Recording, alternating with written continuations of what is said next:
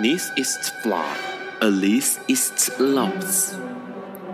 尼采说：“没有事实，只有诠释。”幸好在本瓜的世界里，问题永远比答案重要。今晚，让我们一起。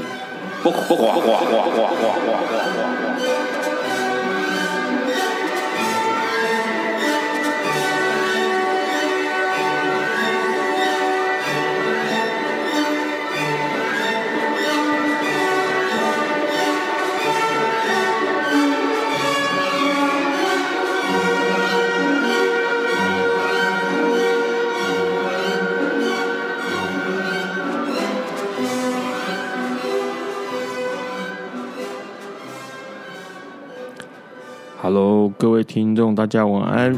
今天是二零一六年二月四日的礼拜四，现在是晚上九点钟。你所收听到的是《播瓜笨瓜秀》Live 直播。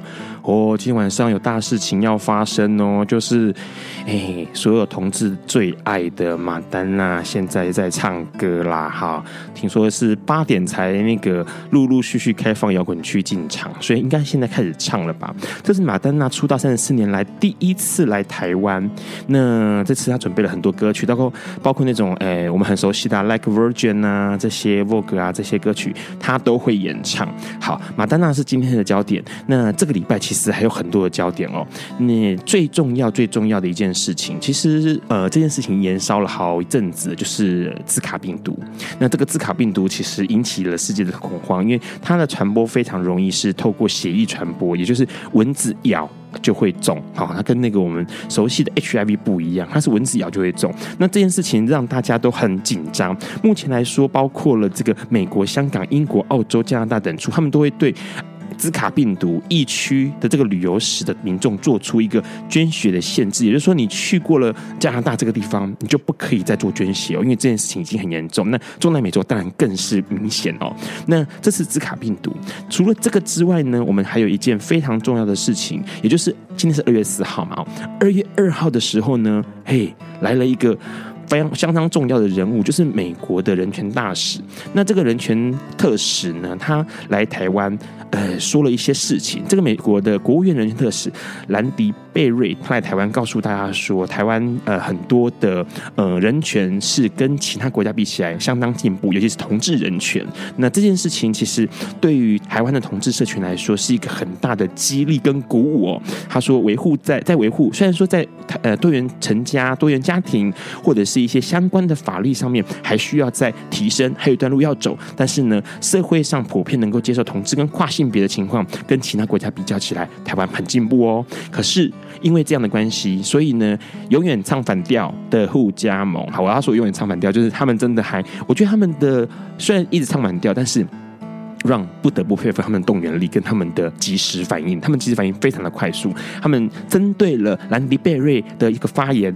提出了三项回应，他们说应该将同志人权跟行为权分开来对待。怎么怎么说呢？他们认为说，呃，他们可以接受、尊重、理解同志，呃，同性恋、同性恋，但是他们不能够理解同性恋行为、同性行为啊。哦，嗯，呃，我也觉得蛮奇怪的哦。呃，可以理解他是同性恋，但是不能允许他发生同性恋行为。那请问一下。这件事情非常的诡异，而且性这件事情本来就是人权嘛。好，这是护家盟提出来第一个回应。第二个回应，他们说这个改变婚姻定义必须要经过公投。哦，这件事情呢，其实待会让要讲一下，就是有关他们反对公呃同性婚姻这个事情，他们提出了一个非常非常大的呃公投的一个公听会。待会跟大家讲一下这个新闻。那第三点，他们主张人权不能罔顾行为是否正当啊，又来了。他们认为说同性。行为是不正当的，所以呢，他们觉得呃反驳了兰迪贝瑞的说法，同时他们也认为说这个同性，他们还是坚持嘛，同性恋是这个会散播的哦，那同时也会让这个社会变得败坏的哦。那这件事情其实同时的跟呃今天要特别讲的一个消息，就是有关反同志婚姻公投提案。这件事情，在今天二月四号举行了公听会了。这是个什么事情呢？其实。在之前，相信大家选举的时候都知道，有一个信心希望联盟，哇，那照片排出来一一票都是男性，然后年轻男性，但是他们全部都是来自于这个保卫，所以保卫、捍卫家庭。呃的一群人哦。那他们当然绝大多数的成员都是互加盟。那他们这个希望信心联盟呢，他们。希望信心啊，不是信信心希望联盟，他们叫信心希望联盟啊。他们在之前就已经提出了一个叫做要保护家庭公投，那这公投的人数。公投的那个票数已经超过了一个数字，所以他们这一次到达了十八万联署嘛，哎，对，到达哎到达了一万多的联署，那所以他们今天要举行的公投，那公投是在今天早上举行的，在中央联合大楼举行公听会。那这个公听会呢，其实不只是包括了信心希望联盟，也就是发起公投的单位之外，还有一些学者专家，那还有政府机关，还有一些相关的单位，然后也开放民众参与。但是比较厉害的是。让必须要说比较厉害的原因，是因为他们在很早的时间就已经进去抢位了。呃，根据新闻显示，就是在公听会是早上九点开始，但是八点多，这个信心希望联盟他们已经动员起来，包括胡家盟已经动员起来，然后到现场排队入场。那因为呃，听众的席次有限，所以变成是说，后来出现的伴侣盟的朋友们都没有办法进去听公听会的现场。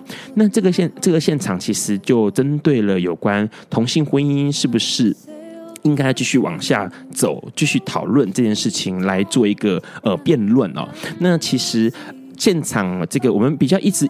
一直以来支持同志的，呃，像尤美女他们都已经在去聊这个事情。不过今天的公听会上面的辩论都是有关，呃，这个。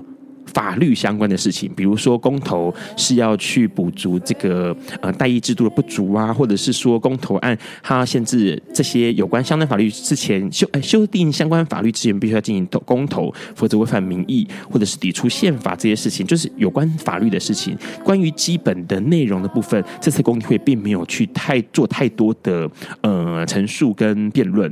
那当然，希望信心希望联盟的主席他们就提到了说要将。这个呃，男女可能双方夫妻变成配偶，父母变成双亲，这样的更改方式呢，会让下一代没有健康成长的环境。好，反正他们讲了很多。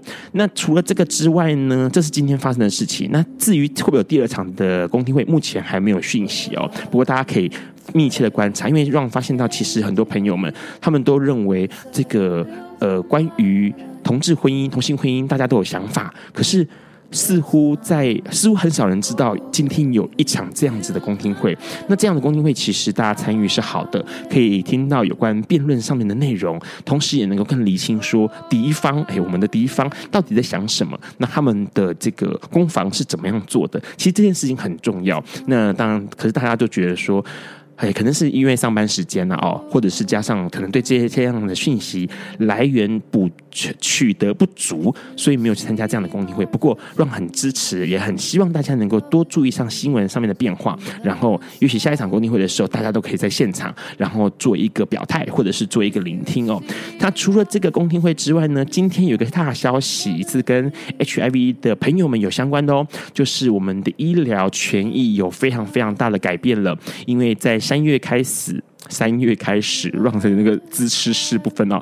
那艾滋患者可以，艾滋患者可以接受器官的移植这件事情其实很特殊，因为其实在早年一直在讨论这件事情，就是艾滋患者到底可不可以接受其他器官。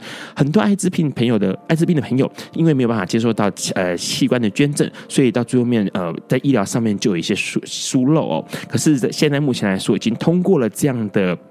嗯，法案，然后同时也通过这样的制定，就是说，HIV 朋友可以接受这样的移植。那目前来说，机关署也希望能够在年底的时候完成，也就是 HIV 朋友可以呃捐赠器官。那当然有一些相关的条件跟相关的要件哦，必须要构成才有办法去做这样的动作。那待会呢，今天的来宾，今天让请来的来宾要跟大家聊这两个新闻，因为这两个新闻其实在 HIV 社群里面非常重要，而且他要跟我们分享一下，面对新政府 HIV 的 NGO。艾滋 NGO 应该要怎么对话？应该要怎么跟大家互动？在这个之前，我们先听一首，这首歌是《女权之声》的主题，呃，插曲，叫做《All Free Free Freedom》。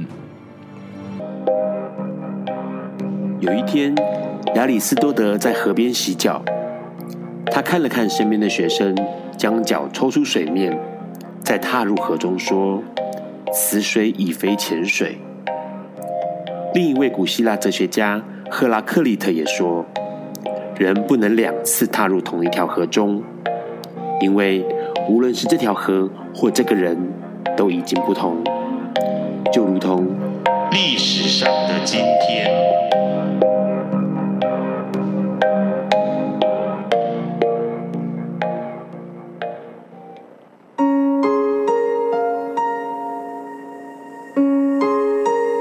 天是二零一六年二月四日，十二年前的今天，也就是二零零四年，直到今日仍为全球广泛使用的社群网络服务 Facebook 诞生了。Facebook 发展至今，几乎已经是除了特定地区，全球所有人最习惯使用的社交网络，活跃使用者已经超过几十亿人口。其实，只要搭一趟大众交通运输，就可以深刻感受到 Facebook 铺天盖地的涵盖率。十几个低头看手机的乘客，恐怕有九个是在看 Facebook。不少人也透过 Facebook 寻到失联已久的故人，或是情定终身的伴侣。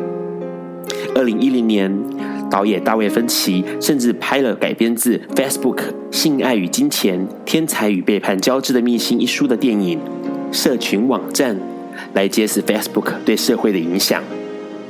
然而，最初 Facebook 只是创办人马克·祖克伯和他的哈佛室友们设立用来联系哈佛同学。后来逐渐扩展至其他位在波士顿地区的同学，包括常春藤、纽约大学、史丹佛大学，并逐渐支援其他地区的大学生、高中生也能加入使用。隔年，Facebook 开放注册范围延伸至公司行号。包括苹果公司与微软都成为 Facebook 的使用者。Facebook 创立三年后，已有十万个可以让公司进行宣传和吸引顾客的商业页面。二零零七年十月，微软以二点四亿美金购入百分之一点六的 Facebook 股权，让 Facebook 的总价值到达了一百五十亿美元。随后，Facebook 推出中国简体、香港繁体、台湾繁体的版本。Facebook 的语言版本几乎涵盖世界各国。二零一零年，Facebook 的市值到达了四百一十亿美元，仅次于 Google、亚马逊、eBay。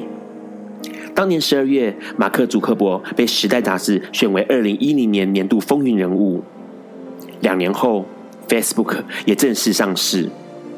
目前，Facebook 的市值超过了二零二零亿美元，是全球市值二十大公司，超越电脑龙头 IBM、晶片厂商英戴尔、商业软体甲骨文、丰田汽车与可口可乐公司。马克·祖克伯靠着 Facebook，在二零一四年以三百五十二亿美元打入当年年度富比士全球富豪排行榜第十大富豪，成为史上最年轻的十大。亿万富豪。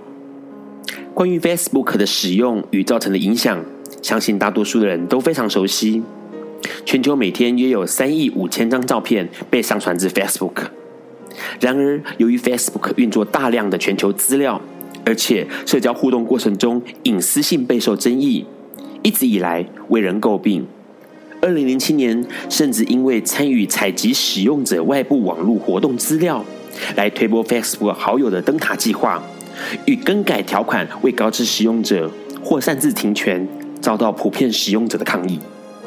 此外，二零一二年 Facebook 还参与了美国研究，随机抽选近七十万使用者，改变首页显示动态讯息的筛选方式，借此研究长时间暴露于正面内容或负面内容的使用者反应。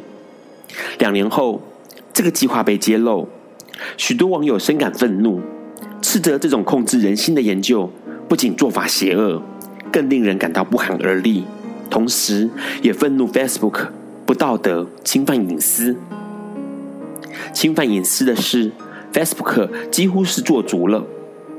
二零一三年，甚至被指称参与美国对即时通讯与寄存资料进行深度监听的“棱镜计划”。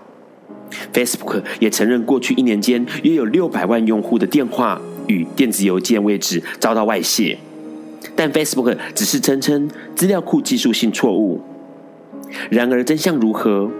是否现在仍持续有使用者的资料被流窜于浩瀚的虚拟世界中？恐怕只有再等几年才会被一一揭露。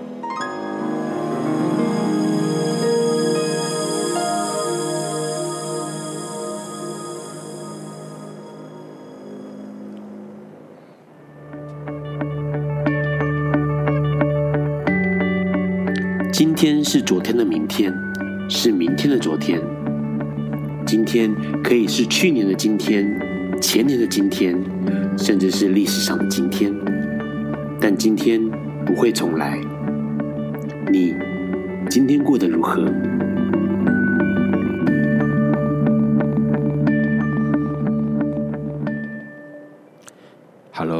各位听众，你现在正在收听的是《播瓜笨瓜秀》Live 直播。刚刚先听到了一首歌，是《女权之声》，呃，吴俊年在这个电影哦，二零一六年的电影，其中的一个插曲叫做《All Freedom》，是美国哎，是英国的一个团体叫 Tears 他们的创作跟演唱。这是个很小的团体，不过他们的歌声跟他们讲的歌词其实是很重要的哦。他们说起身捍卫，伸张。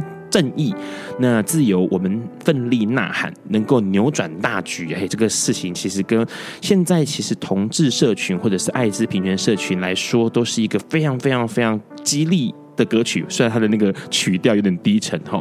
那为什么会选这首歌呢？因为今天的来宾听说他非常喜欢女权之声。这个来宾就是诶路德的大家长，路德协会的大家长，叫做许升杰。我们请他自我介绍。嗨，Ron，还有听众朋友，大家好，我是路德的秘书长森杰。嗨，森杰，那个刚刚在录节目之前，好像匆匆忙忙从外地赶来的样子。这个节目，我想我期待跟大家一起交流，因为它是非常草根的，然后也 Ron 在主持，有时候我会听到很多各式各样的知识，那我觉得也是来这边享受。啊，好，请圣杰来上节目，好棒，因为会做宣传呢，还会帮我评分，真棒啊！刚刚其实一开始有讲了几个新闻哦，有两个新，有几个新闻，我觉得其实蛮诶 shock 的。第一个就是，当然就是刚刚提到，呃，美国人权特使来台湾，呃，讲这件事情嘛，因为其实同志人权在全世界已经是一个很 popular 的一个趋势了。那可是护家盟却提出了回应，这个关于这个新闻，圣杰怎么看？哎，我其实今天看到新闻，我也有听到一个，哎，看到一个评论，我还蛮喜欢的。他说，用多数人的，要呃多数人的，呃呃，霸权哈，来压迫少数人的权利，其实是一个不合理的。那我记得，呃，我记得那个尤美女女士，她，呃呃，立委她也提到了说。呃，其实我觉得公公投其实是补代议士的不足，对。可是他们这一次的公投是来否定代议士，而且来伸张公民的呃的的权利。那我觉得这还有得变的。那我只是觉得说，同志人权，我们的朋友哈，我们自己的亲友，还有我们的服务对象等等，其实每一个人都是一个呃，他有他自己的基本人权。是。可是另外一群人会认为，你只我认可你这个人，你的行为我都不认可，已经把人分裂。裂了，那我我我自己觉得这个东西对话还不够，那意识形态太多，所以我觉得这次这样的动作也是让整个台湾社会很好的对话。那可怕的就是担心的就是，呃，都在自己的意识形态对话，而没有真正的听到对方他们担心什么。对，因为其实我觉得那个护家盟他们提出来的那个论点，就让人觉得很匪夷所思，因为他说同志人权跟行为权要分开。那那那其实我觉得这个东西很。很诡异哦，那当然他也提到说，这个要主张人权是不能够罔顾行为，所以他们一直把同志定义在就是性杂交、性乱交的那个想象上面。那他似乎他们散播出来的讯息也是这样，因为刚刚其实 Ron 就有在跟这个节目之外的时候，跟这个森杰在聊到说。要通过那个公投的门槛，两个月要收集十八万张的这个公投联署书，其实这个数量不算小哦。因为当初要要要割阑尾啊，这些公投都动得都很辛苦，可他们却可以轻易在两个月之内到达十八万。其实这个动员力很可怕，而且好像有一些。私下手段是不是？哎，其实我觉得在教会体系或是教育体系哈，保守的势力或是呃极极右派，或是说，我觉得是容易动员的，因为牧师的讲道或是相关的东西的引导，那很多人就会觉得我要相信，因为我信这个教，他是呃所谓的神的带领人。可是事实上，我在台中担任性别平等委员会的时候，我也发觉有些律师也是一直在反对的。他说这根本就没有对话，大家只是。跟着上面的人哈起舞，可是他仔细想，我们每一个人的家人或是朋友，如果他是同志，我记得有一个很荒谬的论点，他说我们我们支持同志，可能我们不支持同运，好一样，你支持妇女，你不支持妇女运动，你支持黑人，你不支持黑人运动，你没有运动，你怎么哪来的平权？所以我会觉得这个其实是很吊诡的，是我觉得还是在一个极道德的呃恐慌，会认为这群人如果过了以后，我们人就灭亡了。哈，这群人就怎样，就一直用不断的恐慌的诉求。其实这回到艾滋，有某种程度有这样的形象，在声音里面。对，而且艾滋其实基本上更早以前，因为发生过了很严重的一场黑死潮嘛，就是呃得到艾滋的朋友，然后因为医疗的问题，所以医疗的缺乏，所以那时候其实很多人就是亡故了。那对于这件事情来说，他就一直变成是右派人士拿来攻击这个疾病，或是攻击这一群人的一个手段。对，可是我觉得在这里探讨的时候，哈，我自己也是基督宗教的背景的哈，我觉得呃立场不同是要相互尊重的，因为这个社会不是说谁说的才是对的，你可以保有立场，可是你不能诋毁别人的基本权益。是好，那你自己可以结婚，你不能说别人的权结婚权握在你的手上，要经过你同意才可以。是，那当然你可以说你的神告诉我们结婚是神所。所应许的等等的，那是你自己的信仰，可是别人不是信这一个的，你不能用这个方式来告诉别人该怎么生活才是对的。对，而且早期呃很早很早以前，因为宗教的起源都是很早以前哦，其实会有遇到那个生下小孩之后，然后传宗接代跟人口繁衍的问题，所以好像在基督教里面就一直提到这件事情，就是呃能够繁殖后代才是正确的互动方，人与人之间的互动方式。那除了这个之外，一切都是。不合乎神的旨意的，不，我觉得是垄断在某些呃权威者占有位置的人的诠释权。我记得有一次呃，基督宗教里面有一个对话哈，是耶稣呃，就是某一个会的他们的呃呃会长或是他们的代表人出来发表。一开始我们在讨论多元成家的时候，那个修会的会士就说。哎，其实我们现在就多元成家，哎，我们一群都没有结婚的修士神父住在一起，那我们像一个家庭，这不是多元成家吗？那你说我们不是家庭，真的我们就是在天主的爱的家庭里面生活。那当然，我们这个好像是某种程度的解释，可是放在法律上面，确实还有很多要去注注意的。那法律其实是最后我们的底线。那如果我们连底线都没有，都不能讨论，就只是告诉你说这个是会淫乱的，这是不可以的。我其实觉得这是不是在对话？对，而且其实重点是刚刚提到，刚刚森姐提到这个所谓他多元家庭，在修士们、修女们他们自己组成的这个自己心中的多元家庭，它其实有很大的一个。呃，功能是跟家庭是一样的，互相扶持、互相照顾，然后互相的，就像我们提到，所有的同志家庭都一样。他们，你看哦，相同的同志家庭也不会生小，生下小孩。同样，这家庭可能这一半生病的时候需要另外一半的照顾，跟呃签署一些医疗上的相关资讯。这个东西其实跟这些修士们、修女们所组成家庭所需要的功能是相同的。对。那可是问题是，为什么在这个情况之下，同志们就会被说，哎，不行，对不起，你一定要同。通过我们信心希望联盟或者互加盟的同意认可，多数人同意认可才可以。这件事情，我觉得很多时候大家为是为了反对而反对，然后为了我之前过去的成见，我认为同志是肮脏的。OK，那你们这群人感觉起来就是跟我们的想象不同，所以你们就必须要停止你们的行为。那这样情况到底？我觉得同志们到底要怎么样去在这条路上面往前走，然后去反驳这件事情很重要，而且值得大家去思考这个事情。那当然，刚提到了呃两个有一个新的讯息哦，就是今天发生的有关艾滋，艾滋的患者们可以接受器捐，然后之后有可能可以捐器官，在年底之前可能就可以捐器官这个事情。相信森杰会比我们大家更清楚这个新闻、这个讯息的脉动。那待会我们在这首歌之后呢，让森杰为我们仔细的分析一下这个新闻跟这个呃推行的制度啊。在这个之前，我们先听一下费城的主题曲。你现在正在收听的是《八卦笨瓜秀》Live 直播。刚刚听到的是一九九三年费城电影的主题曲。哇，这个主题曲好古早哦，可是它是一个非常非常重要的有关艾滋议题的一部很好看的电影。那这个古主题曲呢，它就是《Streets of 费城》的那个呃一首歌哦。那当然讲到的是。关系到呃 HIV 的患者们对于未来的一些想法，然后还有对于这个政治政府制度的一个不平之声。那刚刚听完这首歌之后，哎，现在就要聊有关艾滋议题的这个部分，是今天才有的新消息，有关艾滋弃捐跟艾滋弃售这个议题。森杰应该很清楚，很清楚这个新闻。诶，我在其中也了解到，比如说，我觉得艾滋其实是一个时代脉络变动很快的一个疾病。那早期艾滋刚出来的时候，确实哀鸿遍野。啊，我们特别看到啊，西方国家，我自己到美国、加拿大，很多人在早期去世，所以一群社群运动在早期是走在所谓的我的亲友去世，我要为他维护权益。所以台湾也在那个氛围里面开始有艾滋的时候，政府开始定了所谓的艾滋防治法令。那随着人权被重视，这群人慢慢的有医疗了，开始要照顾他的生活品质的时候，从来没有去思过他的血或是他的器官是可以被用的，因为我们就担心这些血里面还有艾滋病毒的时候会影响到一般人，所以站在公共卫生的防疫上面，这一群的人死了以后，最好要放尸袋，赶快火化。那其实这都是以疾病把艾滋医疗化、疾病化产生的结果。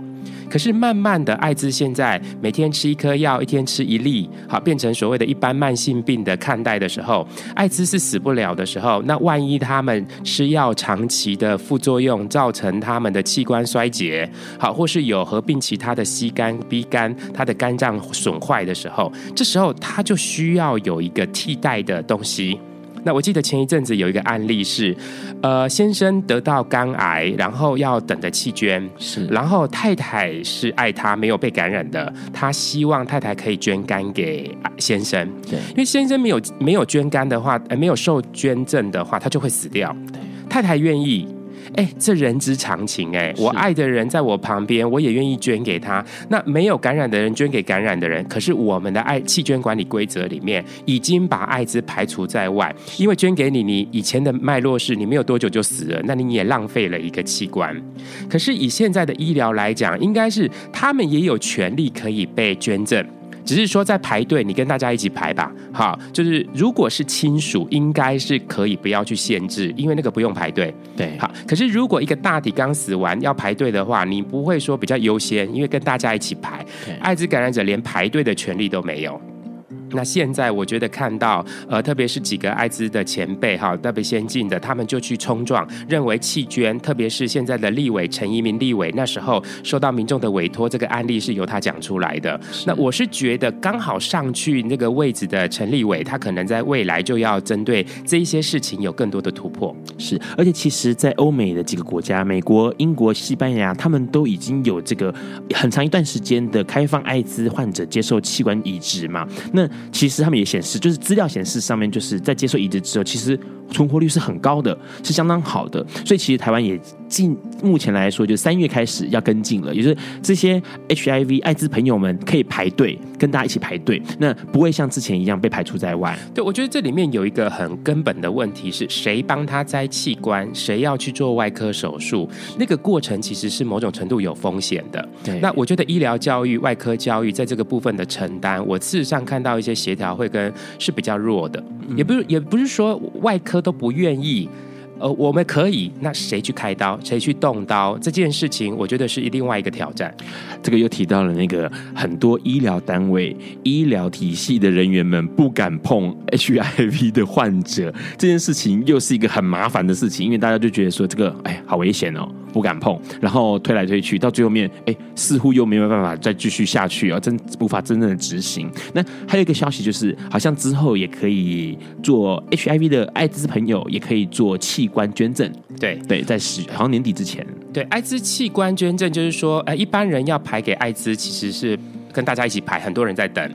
那如果艾滋感染者的器官可以捐给艾滋感染者，因为那个基因型的部分，可能很多人会觉得说啊，行不通啊，怎么样？可是不管怎么样，保命再说嘛。如果我的器官可以，假设是一对 couple，他们两个人都是艾滋感染者，就像刚才那个相依呃太太要捐给先生一样，艾滋感染者捐给艾滋感染者，照理来讲不会去影响到一般人吧？那为什么要剥夺他们彼此捐赠的权利呢？是，这个其实我觉得回到一个很重要的这个这个问题，就跟刚刚我们。提到的同同性婚姻很像哦，就是这是大家应该拥有的权利。那也要排队，要不要结婚，那是你的事情。但是问题是你有这个权利可以选择，哎，我要捐，或者我要接受捐赠，或者是我想结婚，或者我不要结婚。那个东西权利应该是在放在之前就对了。森洁想问一个问题，就是你自己投投身在这个艾滋议题有多少的时间了？几年了？好好好像很资深，迈向十八年吧，迈向十八年。其实你在这段时间之内看到了什么？在关于艾滋社群啊，整一整个变化，我觉得那个变化一定很大。因为每次之前跟科菲聊起来，科菲总是眉头一皱，说：“嗨，哈哈。”其实我觉得台湾真的是慢慢在进步。然后我以十五年一个阶段来讲，刚刚我进来的时候，刚好和大义鸡尾酒疗法。那喝代鸡尾酒疗来疗法的时候，很多艾滋感染者在初服那些鸡尾酒利药物的时候，是哀也是吃药比生呃吃药比死还痛苦。是。那可是过了五年之后，你就会看到非常多人在适应药物上面，有一个很老的感染者，他吃第一套药到现在已经十几年了，还在吃那一套，就表示说有些人的身体适应的很好，可是慢慢的长期副作用会出来。那到第三代的时候，非常多药物的方便性非常年轻化了以后，非常多艾滋感染者已经不会把艾滋当成是那么重要的议题。所以你可以看到，一开始我前几年的时候，一两百个感染朋友去世，我们常常都在办追思会。嗯，到中间的时候，孤单找不到朋友，到现在。啊，感染者联谊呀，哈，感染者要出去玩，感染者要唱拳，越来越火旺。可是有个核心议题，艾滋的污名虽然有慢慢慢慢的平缓一点，可是那个就像那个前几天那个呃。春美她来谈自我烙印，或是艾滋感染者家属跟亲友的烙印，比我们想象中的更严重。是，而且其实我觉得比较有趣的一个地方，就是可能森洁也观察到一个情况，就是你看早期大家都在聊哦，有人死亡了，哦，我啊，我一个人孤单，可是现在好像听到绝大多数 HIV 朋友在烦的事情是，我要怎么跟。不是像一般你的另外一半讨论我的 HIV 身份，说那个范围，我觉得那个讨论的议题的热衷程度的那个 topic 改变了。那个改变可以看得出一件事情，就是 HIV 已经不在 HIV。等于死亡这件事情已经不再存在了，所以大家已经不会去想这个事情。那大家反而考虑的是关于 HIV 啊，可不可以保险啊？那我保险怎么保啊？或者是我要怎么跟家人讲？我要怎么跟另外一半讲？我可不可以去跟另外一半是没有 HIV 的人交往？大家开始烦恼的是这些事情，跟死亡没关系了，跟药物吃了之后的副作用没关系。可是刚刚那个刚刚说到的社会上的污名，我觉得这个东西。看起来还是很严重，可是似乎有一些些的变化。在艾滋的器官受或者是捐这个东西执行了之后一段时间，还有上次像呃顾文蔚医师讲到的一些有关 HIV 防治防疫的上面的呃，不只是使用保险套，可以用呃预防性投药这件事情，似乎可以在污名上面有一些更明显的进步。对，我觉得整个所谓的治疗即是预防的观念一出来的时候，我觉得艾滋是进入了一个新的纪元。是因为过去我觉得工位都是啊，戴搭保险套得永生哈，就是你只要戴保险套，你就可以怎样怎样怎样。后来慢慢发觉，哎，你只要按时服药，你就不会传染给别人。对，甚至于非感染者，他如果有性成瘾或是性工作者，他如果提早预防投药，他是不会被感染的。所以我觉得艾滋如果是可以预防的，现在就是药价的问题，跟人怎么看待艾滋的问题。因为我们可以用的工具越来越多，相对的这个疾病的害怕程度，其实某种程度就会下降。对，而且早期其实 Ron 也听过，就有些说法说，哎。千万要记住，不要跟人家共用指甲刀啊！然后什么吃饭要用公筷，因为可能会感染 HIV，因为指甲刀可能会剪到有点点血啊什么的。现在听到了，相信很多听众朋友听到就会说：“天哪，那个可能是十年前，可是十年前就有这个想法哦，认为艾滋病毒无所不在，所以我们随时随地都会被感染到。那因为这样的关系，我们会变得很害怕，然后同时会排斥。” HIV 族群，然后同时赋予它污名嘛？我问一下，目前来说，你觉得我们像这样子一直做、一直做艾滋平权运动，NGO 因为先聊到先聊一下路德，因为我觉得路德很特别的是说，路德是一个艾滋的 NGO，那可是他肩负了一个不一样的责任，那个责任就是他必须要不时的跟这个政府叩门。那跟其他的 NGO 比起来的时候，其实呃，其他的 NGO 不管是艾滋的或者同运的 NGO，很多不需要跟政府叩门，反正我们就是自己弄我们的。然后呢，社会舆论到达一个程度之后，其实就可以造成一些话题，然后同时茁壮社群的心智。可是路德似乎不一样，而且路德又之前是隶隶隶属在这个天主教底下，其实现在还有一部分的这样的宗教色彩。这个东西维护起来，你自己在路德里面，你觉得？呃，这个路德跟其他 NGO 不一样的地方在哪里？然后最麻烦的地方在哪里？呃，这个这个说来很话长哈。其实，在所谓的体系结构里面，路德其实被期待最早期。我记得一九九七年的时候，呃，其实要推更早。，Teresa 母母就是诺贝尔和平奖的那个特蕾莎来到台湾的时候，她邀请台湾的天主教会一起加入服务路德。可是，在一九呃，在民国八十二年那时候，天主教还没有准备好。其实。呃，八十二、八十三年、八十四年没有准备好，一直到八十六年的时候，好仁爱修女会就答复了。好，那时候的会长刚改选，啊，没多久了以后，他就认为说，哎，天主教会也要应该要来做，所以他派了谢修女啊，还有其他人在国外学回来。那我是八十七年进来的，好，跟谢修女一起一直到现在。后来谢修女服务了十年以后离开，整个教会的色彩在那个时谢修女离开的时候，某种程度。坦白的讲啦，我是教会的黑牌，嗯啊，就等于就是说我不是一个乖乖牌的小孩，因为主教会可能某些当选者会告诉你说这个不能讲啊，这个只能做不能说。可事实上，为什么我们会被镶嵌在所谓的政府跟教宗教体系里面？确实，我觉得有两个很重要的关键，因为当时我们成立的时候，CDC 认为我们是一个善心的团体，可以成立中途之家来照顾艾滋感染者。因为那时候非常多人发病，最早的时候其实是杨姐跟呃后来希望工作坊他们去承接了，还有韩森他们第一个中途之家，后来好像快断炊了，希望工作坊去接手，可是不够。好，或是没有人愿意收容，那甚至于到现在，非常多社福机构跟安养机构还是不愿意收容。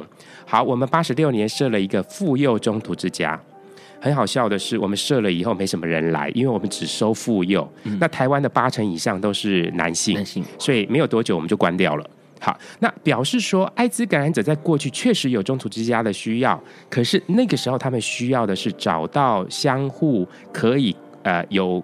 有那个什么归属感的一个团体。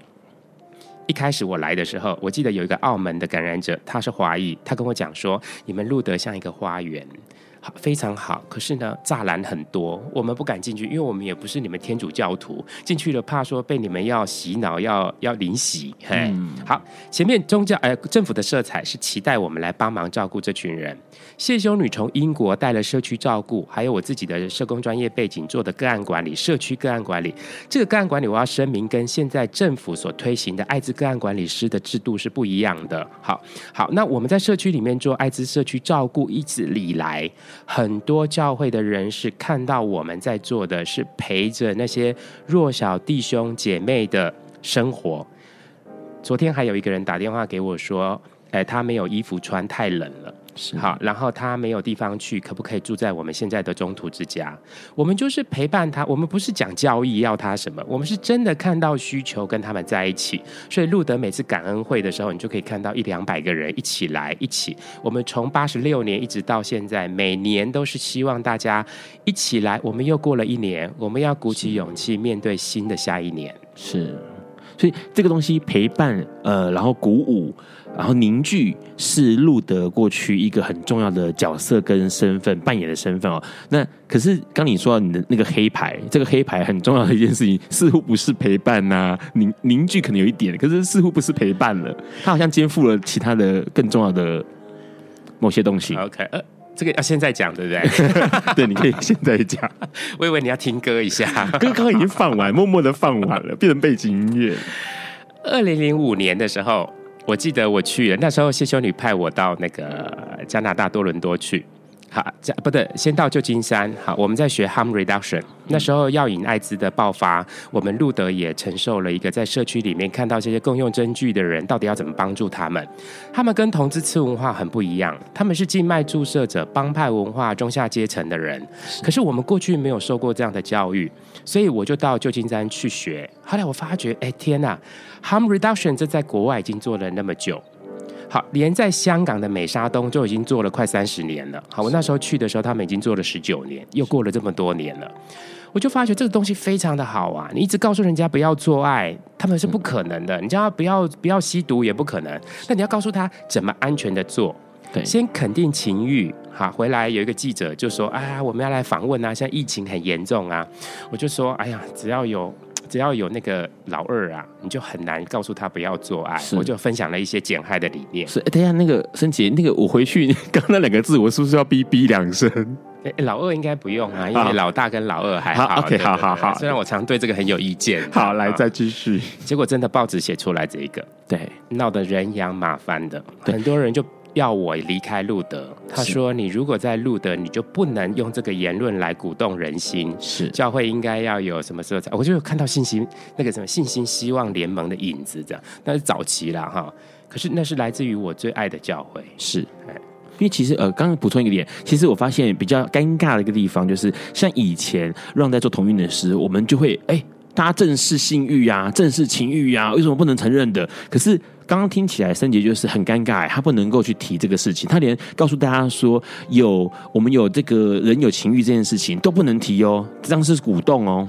哎，其实后来我解脱了啦，我其实现在讲还是有一点情绪，是因为那个时候我觉得呃官方教会是不不不沟通的，对，不沟通的，马上就把我的官就是职位拿掉。嗯，好，把我限缩。我觉得这是一个权威体制里面把一个人灭掉的白色恐怖。对，那我后来还好有神师。我在发生那件事情的时候，谢修女很挺我，她知道那一篇的采访根本那个不是重点。是是要告诉人们在使用毒品跟性行为上的安全。是，可是媒体是希望可以更多人去看这篇报道，所以他拉了我一句话可以鼓动人心的好东西来影响了呃那个笑，所以我可以看到很多网友那时候在回应的时候，有一部分人是支持我的。他说啊，原来宗教里面也有这么先进的想法的，这种想法应该被讨论。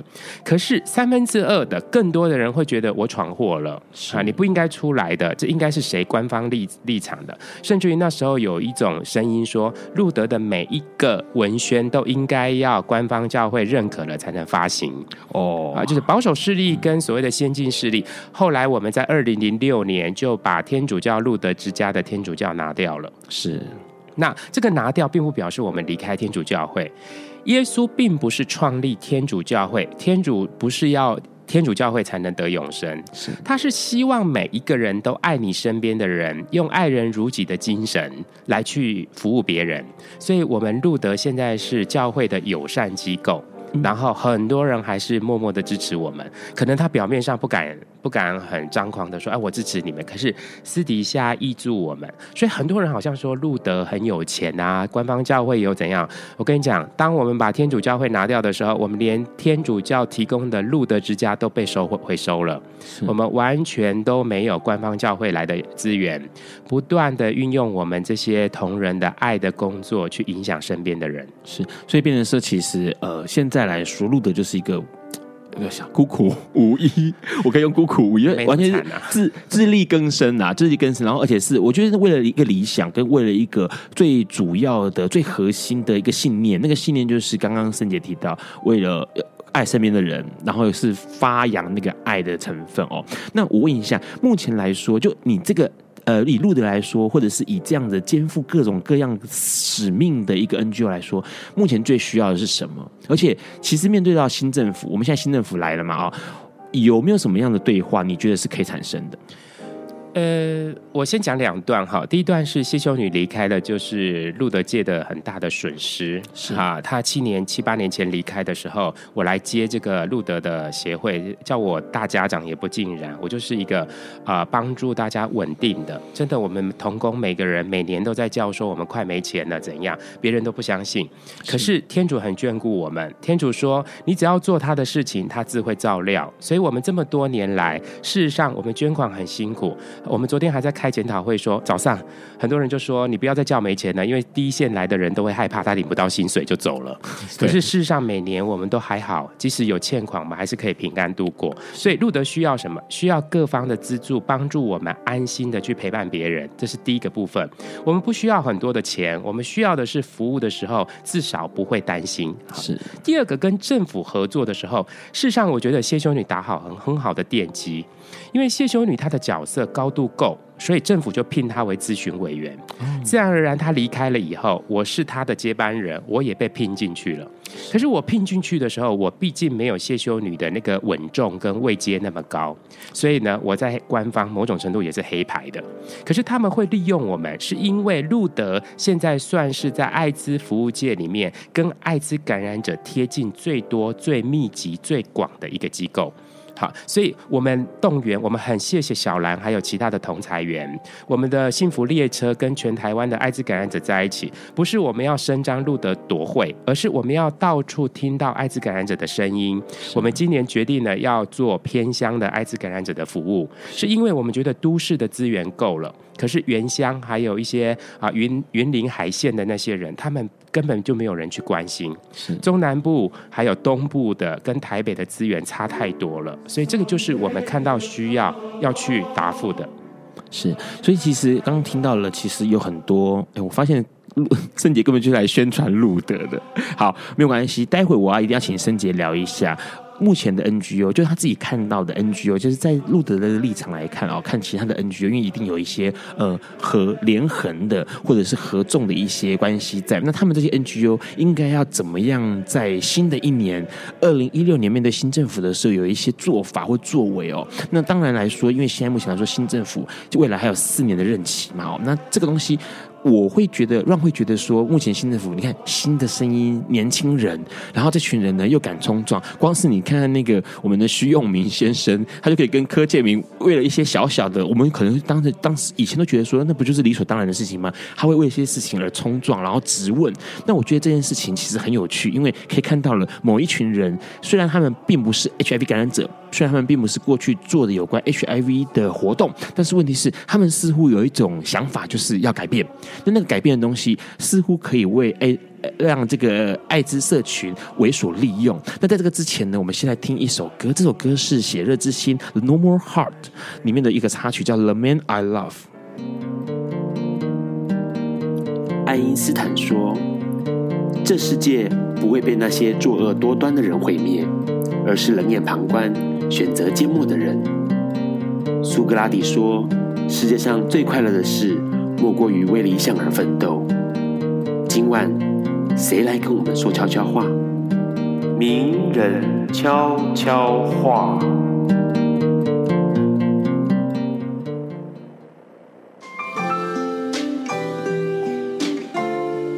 各位朋友好，我是汉斯阿嬷，我是一个老人同志，我今年已经是六十二岁了。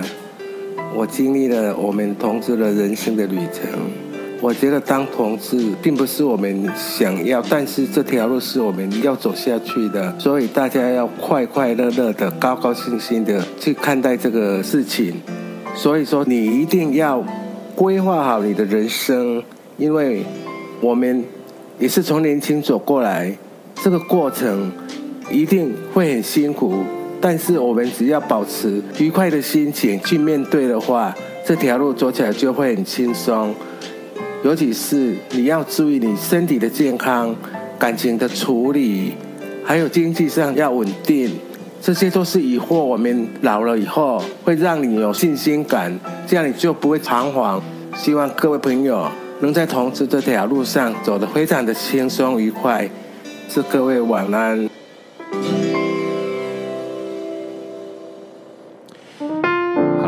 现在正在收听的是《播瓜笨瓜秀》Live 直播。刚刚听到了是汉斯阿妈的声音哦。好，他这个年纪很大了。其实，呃，老年同志的议题，哎，改天一定要好好的来聊一聊。那在这个之前呢，其实目前来说，大家最关心的还是 HIV 的问题。那因为新政府上任嘛，那全部都是年轻人，敢冲、敢呃、敢挑战，然后想改变。问一下曾姐，我们现在目前来说。NGO 们，或者是说所有的爱思社群们的朋友们，应该要怎么做？我觉得那个以前是对对象是老的，叫不动，讲不听。那现在来了一批年轻人了，有没有什么办法可以让他们哎张开耳朵听一下？哎，我觉得呃，有换新血就是一个新的希望。可是我觉得可能预期也不用太高，因为上一集我记得克菲也提到了，即使上面换的话，下面主呃执政就是做事的人没换，其实很难动的哈。我觉得整个政府体系里面真的在做事的其实是下面的人，上面的人是理念。那可是刚才克菲也提到，不，刚才 Ron 也提到了，我觉得。艾滋运动从早期个人到所谓的 NGO 承担，到现在所谓的修法盟，我们今去年年初的修法盟修法，真的是立下了一个很大的典范。其实这个典范在九十七年、九十六、九十七年那个那一次修法的时候，把艾滋感染者权益保障条例放进去的时候，那就是一个整个艾滋防治新的里程碑。当然中间发生了洪洪水胜想要把它拿掉，是好呃洪水胜立委，到到现在，我们对于新政府的期许其实是更听到我们各式各样的声音，因为我觉得各式各样的声音不是只有台湾才有，这是国际接轨而来的疾病。我也讲外籍人士好了，前几天林林呃林淑呃林淑女。是呃呃林淑芬。呃林淑芬伊立伟他开了一个呃所谓的记者会，是。他就针对外籍人士，台湾政府把外籍人士开放国境了以后，要他们呃医疗自付，嗯，好，那我们里面就会看到所谓的外配移工。是。这种配套在修法之后并没有完成，那你叫政府来接轨的时候，他还搞不清楚东西南北，他很难很快入座。可是真正在做所谓的外籍人士，其实是 CDC 的那些幕僚的时候，他们其实真的就是没钱。是为什么？因为他们所要负担现在艾滋感染者的医药费都不够，何况是要分配给外籍人士，所以他们啊抓襟见肘啊，希望这里省那里省的，其实是因为政府根本没有看中艾滋的政策，来让那些真的要打仗的人，他们并没有足够的子弹，或是相关的医药费，或是教育费用来做支付。所以，其实我觉得新政府在看待艾滋的时候，层级一定要高。你如果还是给 CDC 来去运作的话，你看哦，CDC 它现在把艾滋法修回给健保，是健保里面 CDC 没钱，就去告诉健保说，外籍人士也不要付好了，因为这个我们怕健保倒。健保，我觉得那个现在的林静怡委员上任的时候，他就说。你这个健保是福利还是还是保险制度？如果保险制度，你要照保险游戏规则；如果是福利的话，你要从福利的角度。那政府是既又福利又是保险，那都搞得一团乱。现在艾滋感染者也没有商保。过去艾滋要提部分负担的时候，我们最担心的是有能力的人付，没能力的怎么办？对，那大家如果有伤保，我住院，我长期副作用，我的副作用，或是我有一些病，你又说这不是艾滋，我又住病房，又住不到健保病房，我那个病房差价跟很多医艾滋指定医院都在医学中心。我的费用非非常高，如果我可以有商保，我可以有医疗险，我事实上就某种程度，我平常缴保费，我可以来分担这个。可是连商保都没有让我保的机会。连其他的保险都没有，你现在说我是跟一般人一样啊？哈，政府就说你现在是慢性病啊，大家有部分负担你就要啊，我就说那你就不要叫我指定医院，我家隔壁诊所就可以看病了。是啊，我拿药又要坐车很远，那住在地利村，住在那个很深山的，又要到市区才能，那车费谁付啊？嘿，就是某种程度是这个疾病很特别。你说他一般服药真的很一般，你说他污名，没有一个疾病这么大的污名，糖尿病也没有一个专法来管糖尿病嘛，是。啊，其他的也没有一个专法说要防疫嘛，所以我觉得艾滋病不要骗人了，你就是一个防疫的疾病，请新政府要把防疫相关的经费编好。那不要像刚刚出来一个新闻，昆明院区发了一个新闻说，台北市哈每天增加一个，然后四个人就有一个人死亡。这种新闻其实某种程度是你一直告诉大家艾滋病很可怕，真的服药的时候又说慢性病你要自己负担。政府你就好好的编足预算，因为立委已经建议这个政府应该在预算上面要给艾滋足够的治疗费预算。教育、宣导、防治、研发，通通应该要有。所以，我们期许现在的立委应该要看重这个疾病，把预算编足，那而不是拿来其他什么民生法案或那个，通通都很重要。可是你不能两手策略，这边又不不给钱，那边又在叫穷，然后压压迫到我们现在防疫。最底层的服药的，然后这个我觉得整通盘的艾滋行政院版总统高度的艾滋政策，跨部会的应该要出来，而不是由疾管署里面的慢病组那几个很辛苦的、很想做好，可是又没有足够的资源可以来好好做的这些人。对，其实呃这样说起来。听这样看起来，就是对于修法这件事情，我觉得要有高度的敏感度，而且重点是可能要关切它，因为其实多数的发现，多数的感染者会觉得说啊，这个事情好困难哦，好像天高皇帝远的，我我好像也跟我人生好像没什么关联性。可是其实所有的民众们，所有的 HIV 感染者或者是亲朋好友们，其实我觉得可以从先从关心这个议题开始，然后去试图的了解这个议题它的影响性跟它的重要性。那目前未来来说，四年的这个任期嘛，就是我们的国会运作上来四年的任期，而且其实上次该跟克菲聊的时候，我们在想说，哎，到底是柯建铭呢，还是苏家全呢？啊，很好，苏家全上了哦。那其实似乎有可以多更多一点点的，虽然说不能抱太多的那个呃安逸的想法，可是似乎有多一点点的期待。这四年你觉得应该怎么样去督促，或者是怎么样？呃，大家可以怎么做，会让这个政府在这四年里面做到我们想象的？我觉得现在的政府是倾听民意的。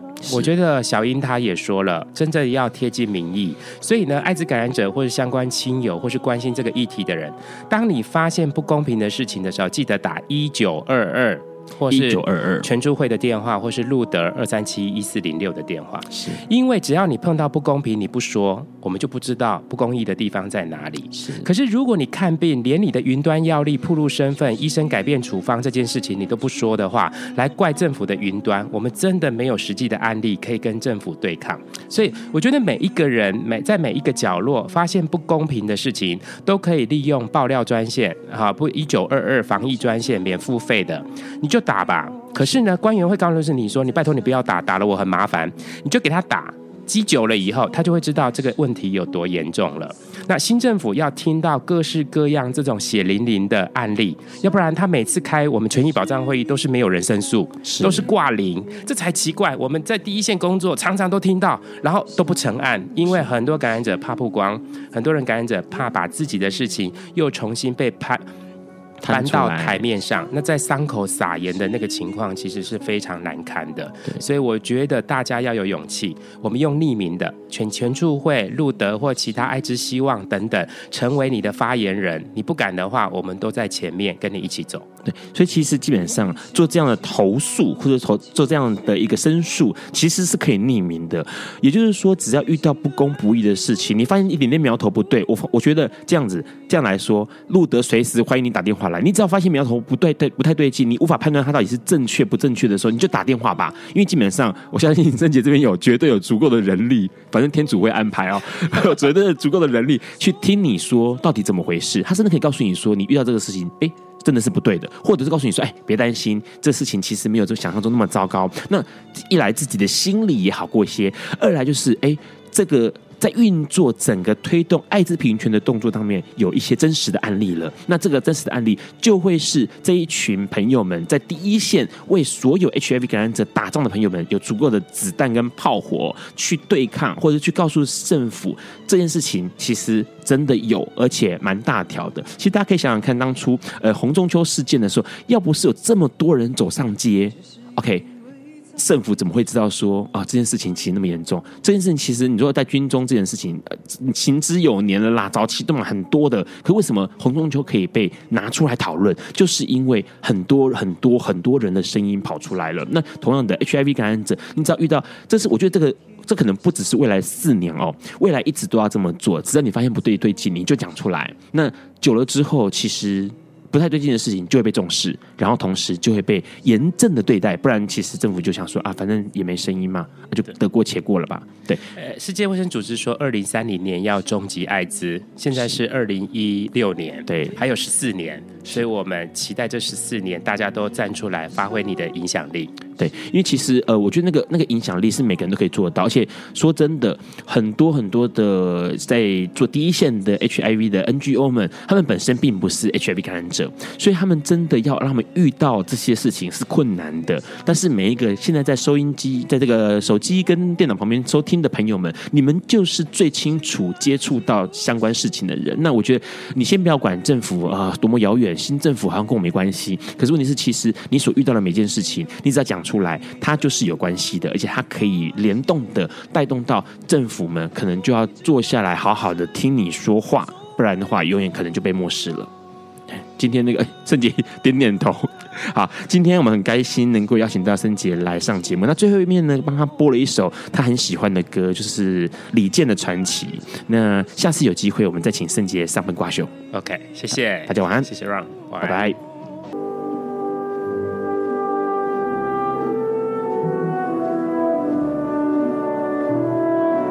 以上节目不代表本台立场，感谢路德协会与中华电信协助播出。